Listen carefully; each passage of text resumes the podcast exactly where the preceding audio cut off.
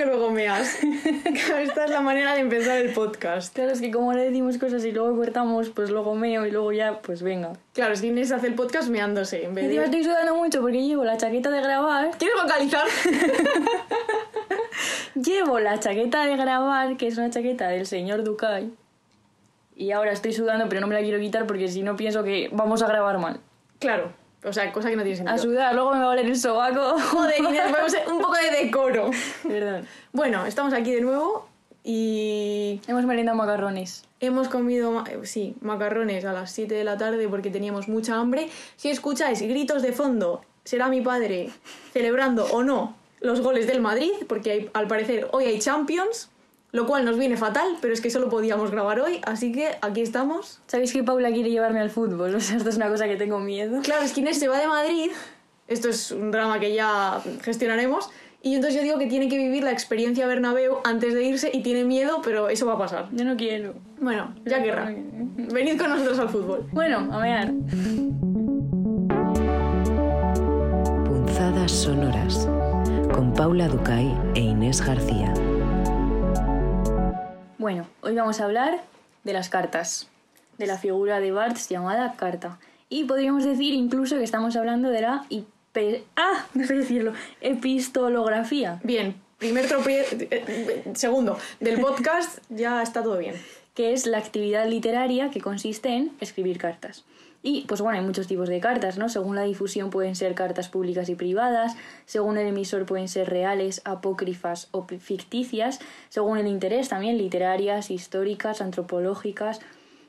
Entonces, por ejemplo, tenemos cartas al director, Cartas apócrifas. carta a los Reyes Mojos, importante, cartas ficticias, cartas oficiales como los correos de la UAM, La universidad. UCM, La Universidad Agrícola de Mozambique. que la UCM hace una cosa que es que de repente, como, no sé si es los domingos, que te mandan como 11 correos de seminarios de filosofía. Y tú, sí, hombre, voy a ir yo Y ahí. yo, Dios mío, de repente una ola. Bueno, carta filosófica Carta privada y cartas de amor, que estas últimas, son nuestras favoritas. en efecto, como no, se podría, no podría ser de otra manera. Entonces, dice Barthes de la figura carta, que es a la vez vacía, porque está codificada, y expresiva. Y esto, esto me gusta mucho, porque está cargada de ganas de significar deseo. Dice también que en la carta una sola información va variando o sonando a la manera de un tema musical, que es pienso en usted. Y esto es porque cuando escribimos una carta decimos cosas como qué bien pensar en ti, me siento sola sin ti, te echo de menos, me encontré con alguien y hablamos de ti, u ojalá nos veamos pronto. Entonces hay distintas notas o tonalidades, pero detrás siempre está el mismo sonido de fondo, que es pienso en ti. Esto me parece Esto a Inés, precioso. con su grado de conservatorio, como se diga eso de tocar el piano, le ha gustado mucho, Mucho. el tema de la música.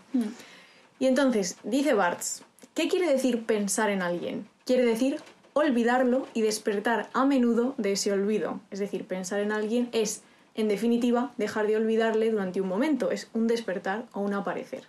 Y entonces hemos distinguido, ya no sé si nosotras o Barthes. pero Barthes distingue dos tipos de cartas. La carta táctica y la carta del enamorado. Inés va a hacer de carta táctica y yo, obviamente, voy a hacer de carta del enamorado. Entonces, lo interesante de la carta táctica es que es una correspondencia, en contraposición con lo que luego explicará Paula, que es una relación. Entonces, esto hace referencia a que tiene, yo lo entiendo como un sentido más oficial, en el que, pues una relación como puede ser el correo de la universidad, por ejemplo, u otras vías como más oficiales, en las que quieres algo, escribes a esa persona en el marco pues del lenguaje que, que, Que toca. que toca y ya está. ¿no? Y el profesor te responde con un ok. Sí, tú te tiras tres minutos, o sea, un montón de tiempo en el Word escribiendo el correo Sí. y luego esa persona pone ok saludos. Ok, ok, ok, Pero te bueno. dirijo en la, en la tesis. Ok. Entonces, la carta del enamorado, en, en contraposición, sería una relación que pone en contacto a dos imágenes. Usted está en todas partes. Su imagen es total, lo que decíamos antes. de que Pienso estás- en usted. Pienso en usted o pienso en ti, que estás todo el rato pensando en esa persona. Entonces, en la carta táctica hay una empresa que está destinada a defender posiciones o asegurar conquistas. Lo que decíamos, ¿no? Tú quieres algo y, y escribes la carta para eso. Y sin embargo, Barthes dice que la carta del enamorado es una carta expresiva y no tiene valor táctico. No lo haces para conseguir algo. Aunque ya hablaremos de esto. Por tanto, en mi caso, quien escribe este tipo de carta no está enamorado. Y la carta del enamorado, obviamente quien la escribe sí que lo está. Y una cita en referencia que nos ha parecido interesante de la carta táctica es debe pues buscar menos decirle lo que piensa que lo que le agrada más. Y una cita respecto a la carta del enamorado sería la adulación no es aquí en absoluto interesada, no es sino la palabra de la devoción.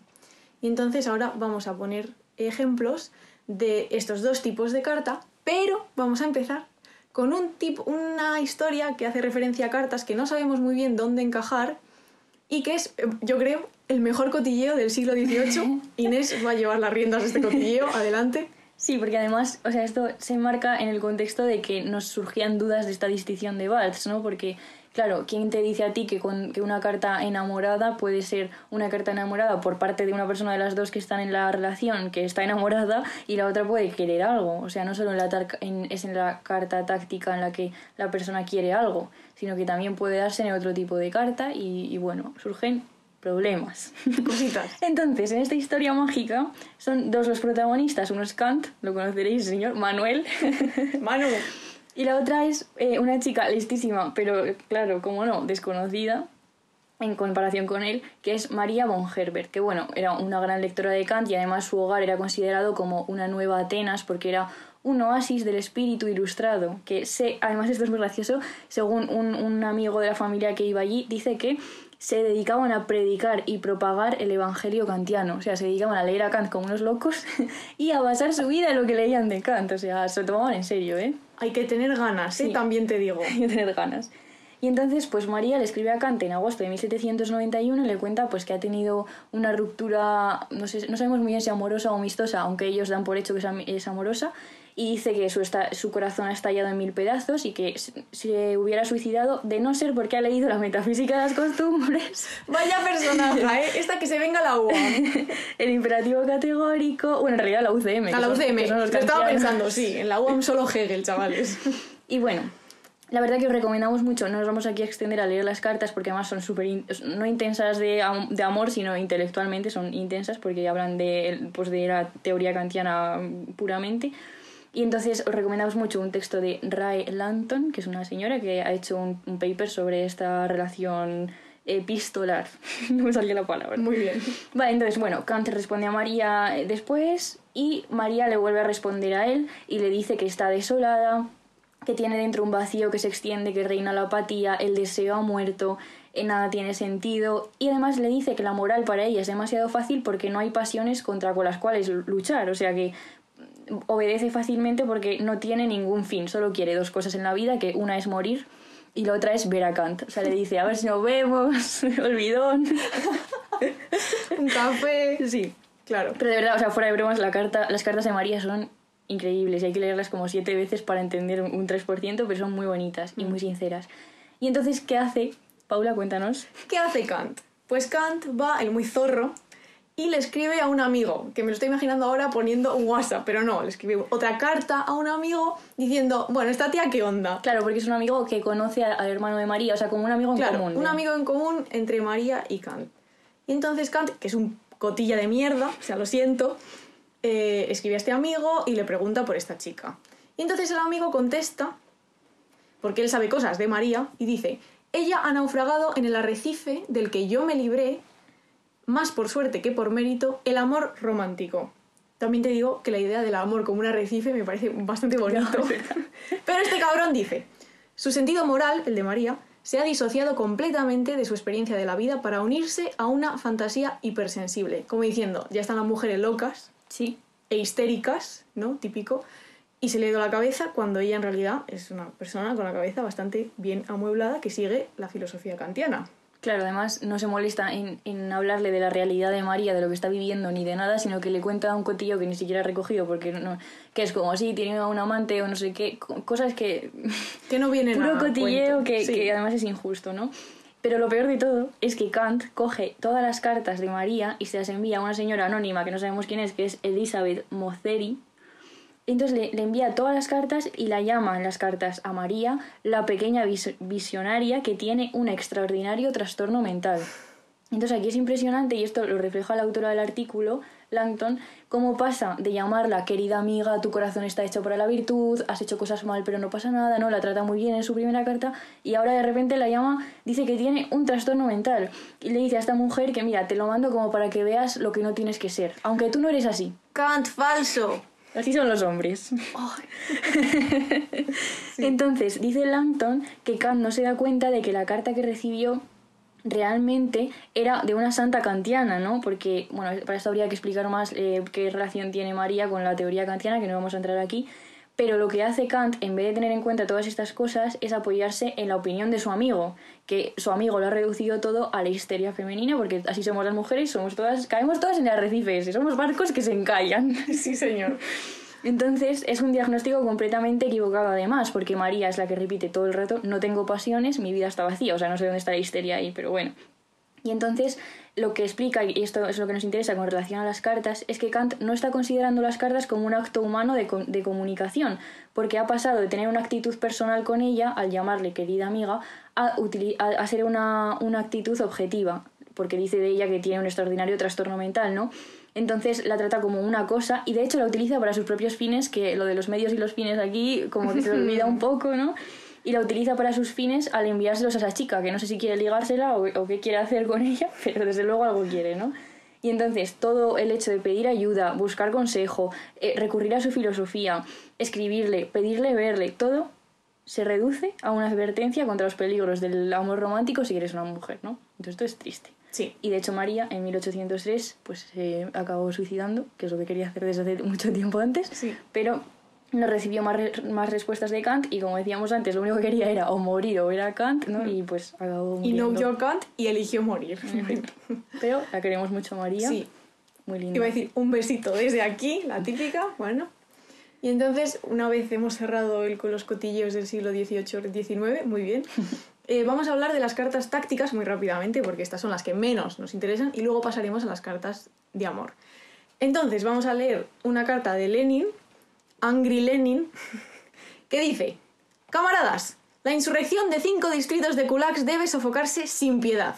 Debemos ser ejemplares. Ahorcad a no menos de un centenar de kulaks, ricos chupasangres desconocidos. No, conocidos, perdón. Y entonces, eh, dice, dice aquí Lenin que además hay que ahorcarles y dejar los, cuerp- los cuerpos colgando para que sirvan de aviso. Claramente, una carta táctica, sin duda. Y luego tenemos otra que es eh, de Tito, que así llamaban al presidente yugoslavo, que realmente se llamaba Josip Broz, al que Stalin había intentado asesinar como 22 veces. Entonces Tito ya, hasta el coño de que le mandase asesinos con bombas y con toda la movida, le escribe esta carta. Deja de enviar a gente a matarme. ya hemos capturado a cinco asesinos, uno con una bomba, otro con el fusil. Si no paras de enviarme asesinos, yo enviaré a Moscú uno muy rápido y desde luego que no hará falta que envíe otro. ¡Toma! Y claro, Stalin se cagó. Normal también te digo.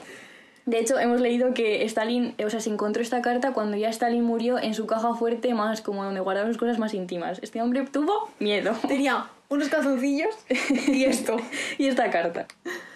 Vale, entonces ahora pasamos a cartas del enamorado. Es decir, a cartas de la relación. Las tácticas se acabaron.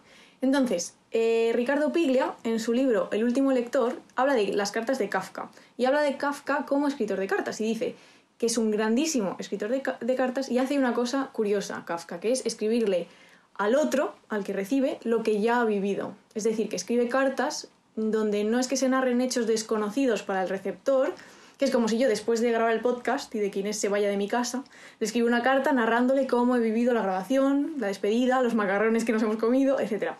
Y dice Piglia que Kafka escribe para que el otro lea el sentido nuevo que la narración ha producido en lo que ya se ha vivido. Quien lee la carta también ha vivido esas experiencias, pero ahora las relee de manera distinta, a través de los ojos del, en este caso, enamorado.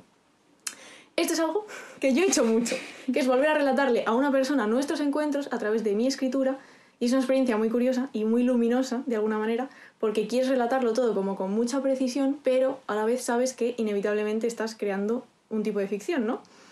Y además tampoco estás del todo segura de por qué narices estás haciendo eso. O sea, escribo para que me respondan, solo para que me lean, que son cuestiones que vamos a hablar luego. Y entonces leo un cachito de la carta de Kafka a, creo que se pronuncia Felitz, que era como su churri en esos momentos, del 27 de octubre de 1912. Y dice Piglia que esta carta es una operación de captura. Escribe Kafka. Le tendía a usted la mano por encima de la gran mesa antes de ser presentado, pese a que usted apenas se había levantado y probablemente no tenía ninguna gana de tenderme a mí la suya. Me encanta la atención a los gestos, ¿eh? que es algo que luego Piglia señala, porque Piglia, dice, así se narra. En todo caso, eso es narrar para Kafka. El fluir del indirecto libre, la mirada pura, la atención extrema, los gestos, las posiciones del cuerpo, la educación sentimental. El que lee el relato es el protagonista de la narración. Oye, qué bonito. El último lector es un libro que está, es el único que he leído de Piglia, me quedan muchos por leer, pero está muy bien. Recomendación ya. Vamos a lanzar muchas recomendaciones en este podcast, pues esta es una de ellas. Vale, ot- otro ejemplo de carta que tenemos es, eh, bueno, una señora mágica que se llama Marie Darrieussec ha escrito eh, pues un, un libro que está editado en Errata Naturae de, sobre la vida de Paula M. Becker, que fue una pintora, ¿no? Eh, entonces, vislumbra la vida de Paula, pero un siglo después. De hecho, ella misma dice que no está contando la vida vivida, sino un vestigio.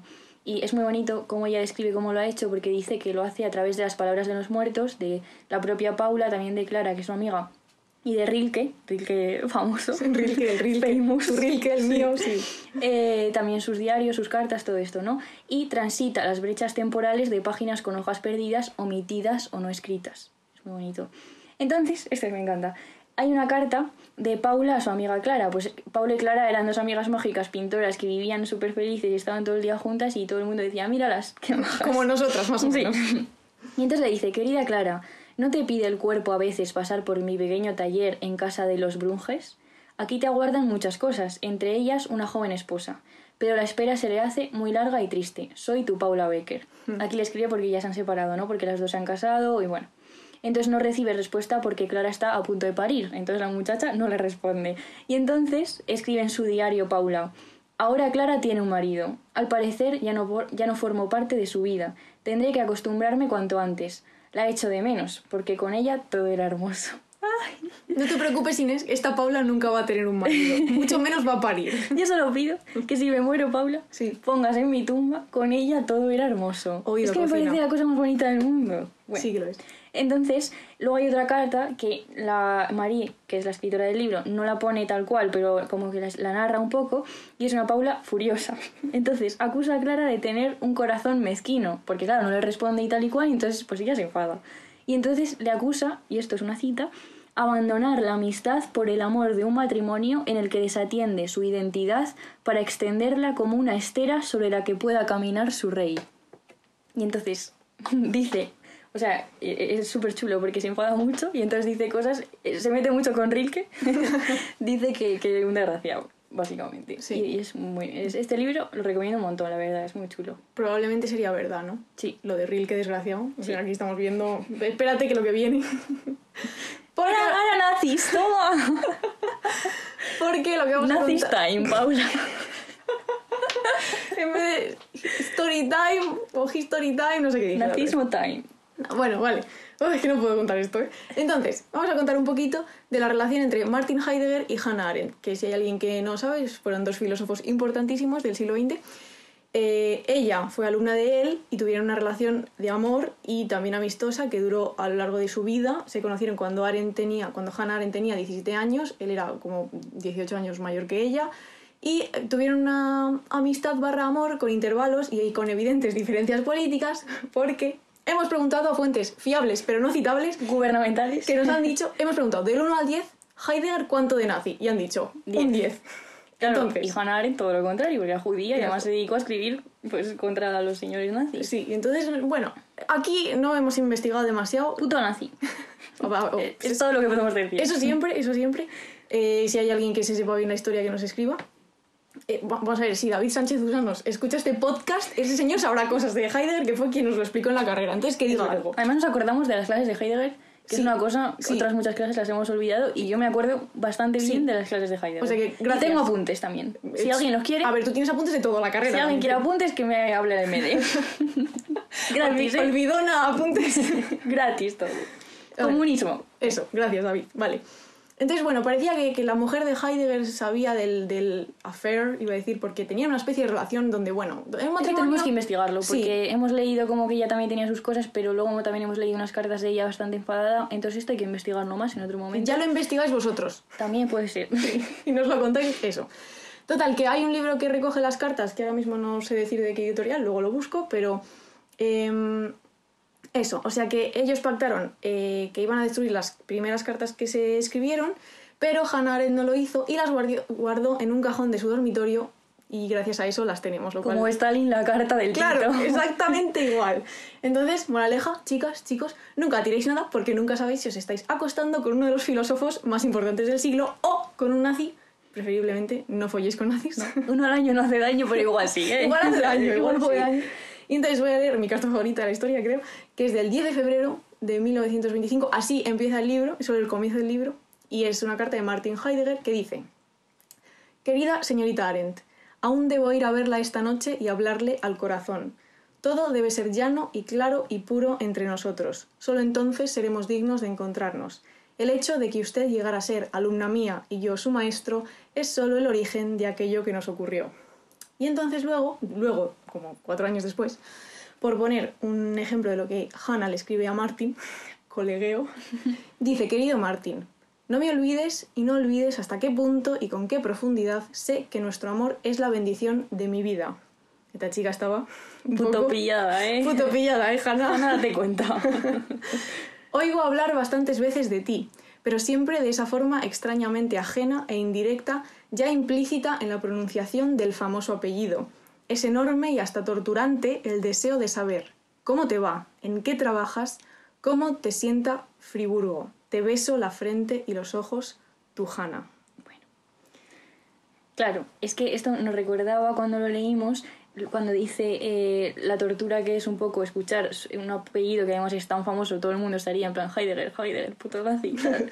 Y ella, ay, que es mi amor, claro. Y entonces se convierte lo que hablábamos en otro podcast, En el de la ausencia, puede ser, o en el primero, Sí, ya ni nos en la acordamos. ausencia. Mm. Porque cuando tú escuchas a, a tu amado, decía Barthes, eh, pero como eh, tercera persona, Sí. hablan de él, pero no estás hablando tú en segunda persona, sino que solo estás escuchando a la tercera persona, se convierte en un pronombre triste. Triste. ¿Y puedes contar lo que ha pasado eh, con el guion? Claro que, que, Me he salido el gallego, la gallega que llevo dentro.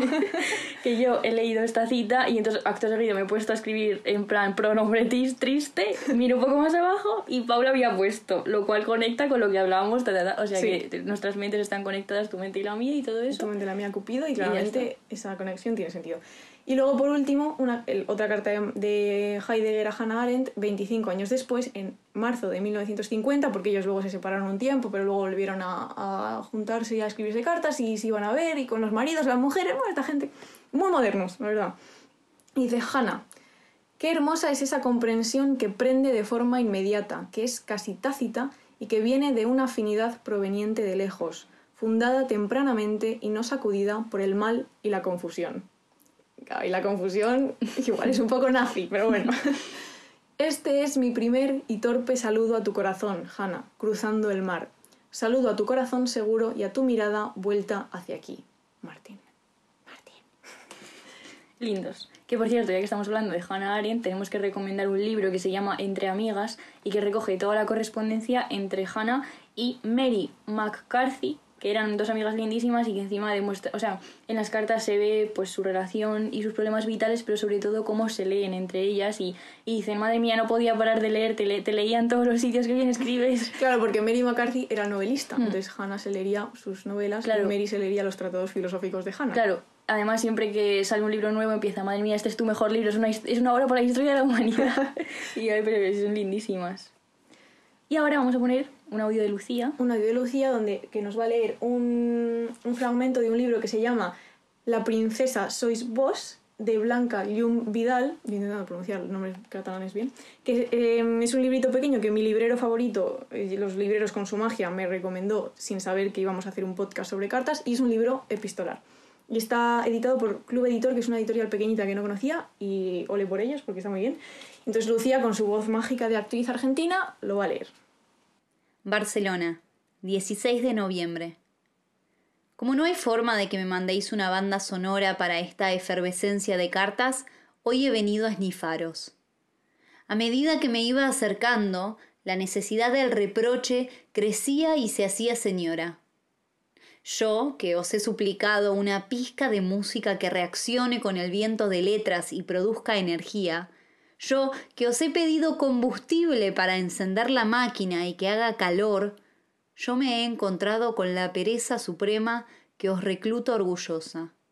Una pereza que, tal como la habéis forjado y tal como os queda, solo puede llevar por nombre Galvana.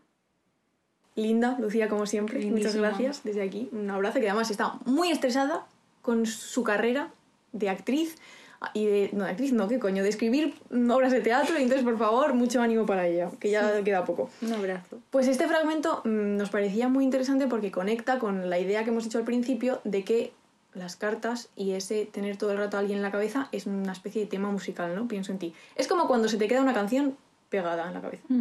Y entonces el tema de la banda sonora que apareció en la carta, etcétera. Es un libro muy es un libro muy raro, está escrito raro, pero yo he entendido esto. Creo que conecta bastante bien. Y ahora Inés nos va a hablar de uno de nuestros libros favoritos en punzadas, aunque yo estoy leyéndomelo todavía. Si me haces un spoiler, te mato, porque no puedo con los spoilers, lo sabes, ¿eh? Está- el spoiler está por encima de nuestra amistad. Pues el libro es Nubosidad Variable de Carmen Martín Gaite, que además lo sorteamos hace un tiempo en Punzadas. Eh, y bueno, el libro narra el reencuentro de dos amigas que hacía muchísimo que no se ven, y se encuentran en una exposición de arte y entonces se ponen deberes que es que van a escribirse. Y entonces pues se reencuentran a través de la escritura. Y además esta, estos deberes que se ponen pues a ambas les cambian la vida bastante. No voy a contar por qué, porque entonces Paula se entera. Eso. Entonces he recogido una carta de las primeras del libro que es de Sofía a Mariana, el 30 de abril, por la noche. Y le dice, si supieras el milagro que es para mí volver a tener ganas de escribir una carta, no de negocios, no de reproches, no de consejos, no para resolver nada, que esto nos parecía interesante porque esta podría ser definición de carta táctica. Dice, una carta porque sí, sin tener de antemano el borrador en la cabeza, porque te sale del alma, porque te apetece muchísimo. Se me había olvidado, es lo más urgente del mundo, pero también lo menos obligatorio. Y esta sería la carta enamorada, ¿no? Enamorada o amistoseada. Sí, está muy bien. Y luego para acabar queríamos hacer dos reflexiones así muy rápidas. La primera tiene que ver con la respuesta, ¿no? Con, con qué esperas cuando escribes una carta, que te respondan o que no. Es- ¿Escribimos cartas que no van a ser respondidas si tú lo sabes de antemano? Sí, lo hacemos. Entonces dice Barthes, es un pensamiento vacío, no tengo nada que decirte, sino que este nada es a ti a quien lo digo. Entonces lo importante parece que no es el contenido, sino el receptor de la carta, ¿no? Del mensaje. ¿Basta con saber que el amado ha recibido y leído la carta? O ahora, ¿basta con el doble tic azul? ¿O necesitamos una respuesta? Claro, bueno, buenísima pregunta.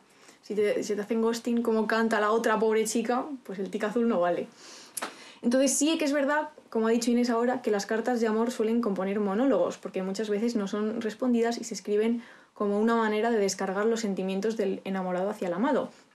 Y Barthes, en Fragmentos de un discurso amoroso, cita a Freud, que en una carta a su novia dice no quiero que mis cartas queden siempre sin respuesta y dejaría de inmediato de escribirte si no me respondes. Perpetuos monólogos a propósito de un ser amado que no son ni rectificados ni alimentados, desembocan en ideas erróneas sobre las relaciones mutuas y nos vuelven extraños uno al otro cuando nos encontramos de nuevo y hallamos cosas diferentes a las que, sin asegurarnos de ello, habíamos imaginado.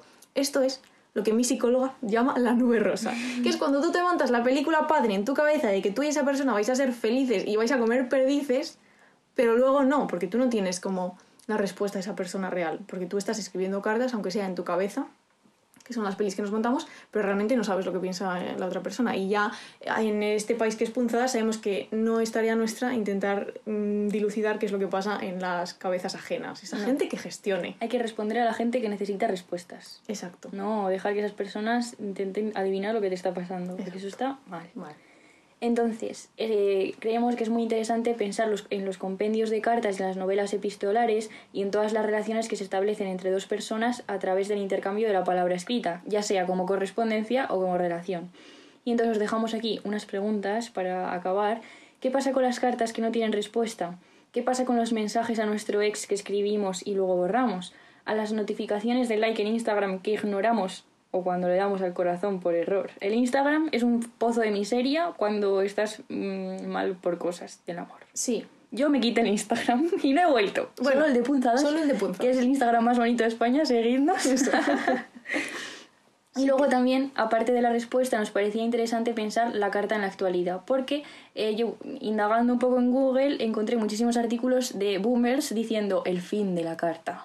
Como Bueno, que me escriban a mí esos boomers si es- soy o no el fin de la carta. Claro, un drama tremendo, ¿no? Que, que es interesante pensarlo, porque ¿cuáles son nuestras cartas ahora? Porque claro, yo me acordaba que me hace mucha gracia que mi madre tiene guardadas todas las cartas que escribía y que le mandaban cuando estudiaba en Salamanca.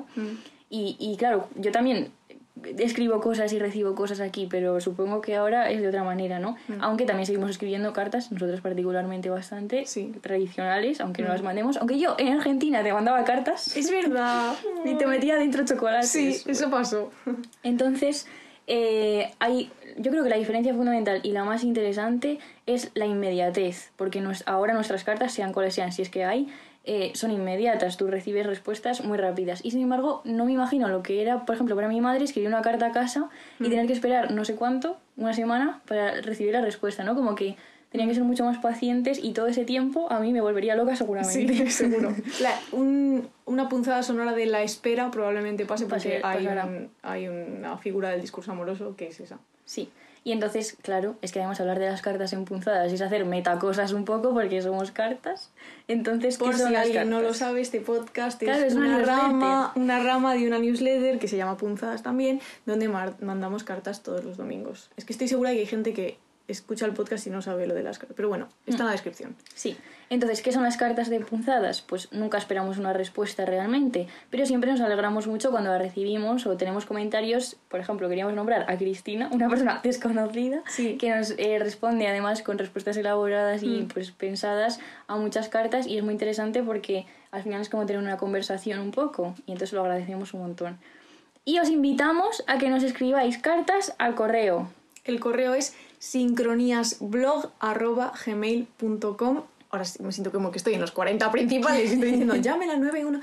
Pero si queréis escribirnos lo que sea, lo que sea, cartas de cómo estáis o de reflexiones que habéis tenido sobre los temas que hablamos o sobre los temas que os salgan de los genitales, está bien. Sí. Y eh, si son bonitas, que seguro que sí, podemos igual leer eh, algunos fragmentos en, el próximo, en la próxima punzada sonora. Claro, si os parece bien. Y además es que me acordaba también en el libro de Frágiles, eh, Remedios Zafra contaba que su libro habría surgido un poco justamente de un intercambio de, de cartas y de mensajes que habían llegado a su correo. Mm. Y es que me parece lindísimo, la verdad. Escribidnos, por favor. Y escribimos un libro. vale, y ahora así un poco para terminar con recomendaciones y estas cosas, hemos invitado a nuestra amiga Mer. Presenta a Mer. Es dos cosas. Ministra de Simone Bale, oficialmente, y la segunda, ministra de las lesbianas de España. Eso es. Bien, bien, aplausos. Entonces, Mer, justo el otro día estábamos, eh, nos fuimos de brunch. Hacer el brunch. Hacer el brunch. Y entonces es- le comentamos que íbamos a hacer un podcast sobre carta. Y entonces nos contó que había visto una peli donde el tema de las cartas es muy importante. Y entonces Mer os va a contar un poco de la peli y os la va a recomendar. Adelante, Mer. Hola a todas, Em, vengo a recomendaros la lindísima película de Vita y Virginia sobre la historia de amor que hubo en el Londres de los años 20 entre estas dos increíbles escritoras, Virginia Woolf y Vita Sackville West, quien después inspirará a Woolf para escribir Orlando. Em, la película está dirigida por Chanya Barom. Nos gustan las películas sáficas dirigidas por mujeres. Muchas gracias, Chanya. Am, un romance sáfico de épocas siempre apunta a ser algo bastante intenso, pero este caso es especial. Estamos frente a dos mujeres consagradas a la escritura y que en gran parte se amaron de manera epistolar. Las cartas entre Vita y Virginia son preciosas eh, y esta película sabe capturar lo que una buena carta de amor debe lograr. Que a través de las palabras sientas la mirada de quien te ama al otro lado. Esto la película lo refleja de una forma cautivadora. Am, en un primer plano, quien envía la carta aparece mirando fijamente a cámara, hablándonos. Eh, y sin embargo, todo está difuminado. Su, su pelo, su boca, la forma de su cara. Todo menos su mirada. Am, una mirada atenta, casi suplicante. No dejéis de, de ver esta película, os la recomiendo mucho. Un abrazo. Bueno, muchas gracias a Mel por el audio y por la recomendación, que además tiene la voz más bonita que he escuchado nunca.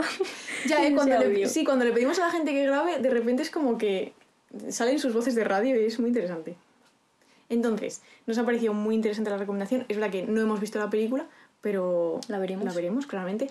Y el tema de la mirada que ha comentado Mer eh, me, me resulta gracioso porque el- lo que hemos comentado de Martin Heidegger y Hannah Arendt, que por cierto la editorial es Herder, la que publica su correspondencia, el primer capítulo de sus cartas se titula La mirada. Así que ahí lo dejamos.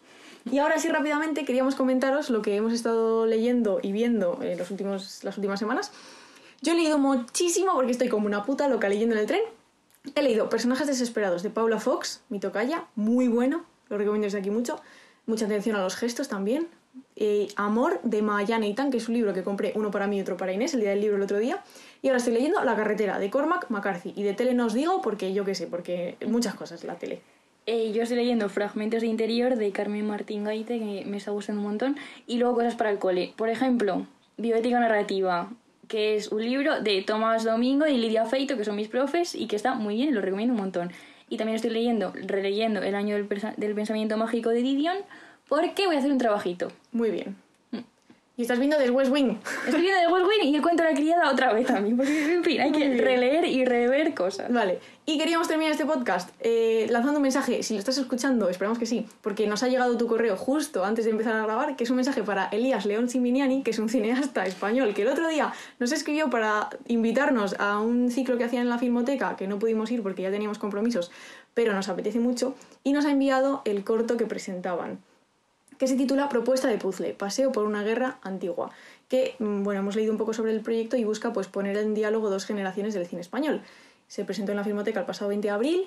Vamos a verlo. Elías, muchísimas gracias. Sí. Eh, Nos ha hecho mucha ilusión porque además conocimos a Elías en un curso que hicimos en el Círculo de Bellas Artes en, en julio de 2020 y pues nos gustó mucho como su intervención, lo que dijo Sí. y de hecho le hemos nombrado alguna vez eh, alguna de sus series y nos ha hecho mucha ilusión. Sí. Y lo vamos a ver y ya diremos y ya más diremos. cosas sobre esto. y sobre lo que nos lo que sobre lo que me preguntas en el correo, ya te contestaré, que eso es gracioso también. Vale. Y, Pues nada. y eso es todo, amigas, amigues, amigos. Eh, Esperamos que estéis bien. Sí. Que llegue ya el puto sol, que está lloviendo ahora mismo. Mm. Y nos vemos en la próxima punzada sonora. Nos escuchamos en la próxima punzada sonora. O nos leemos en la próxima punzada escrita. Y Es- mandad cartas eso. a nosotras y al mundo. Escribidnos cartas. De amor y tácticas también a- Eso. a la UAM. Sobre todo amor. Un beso. Adiós.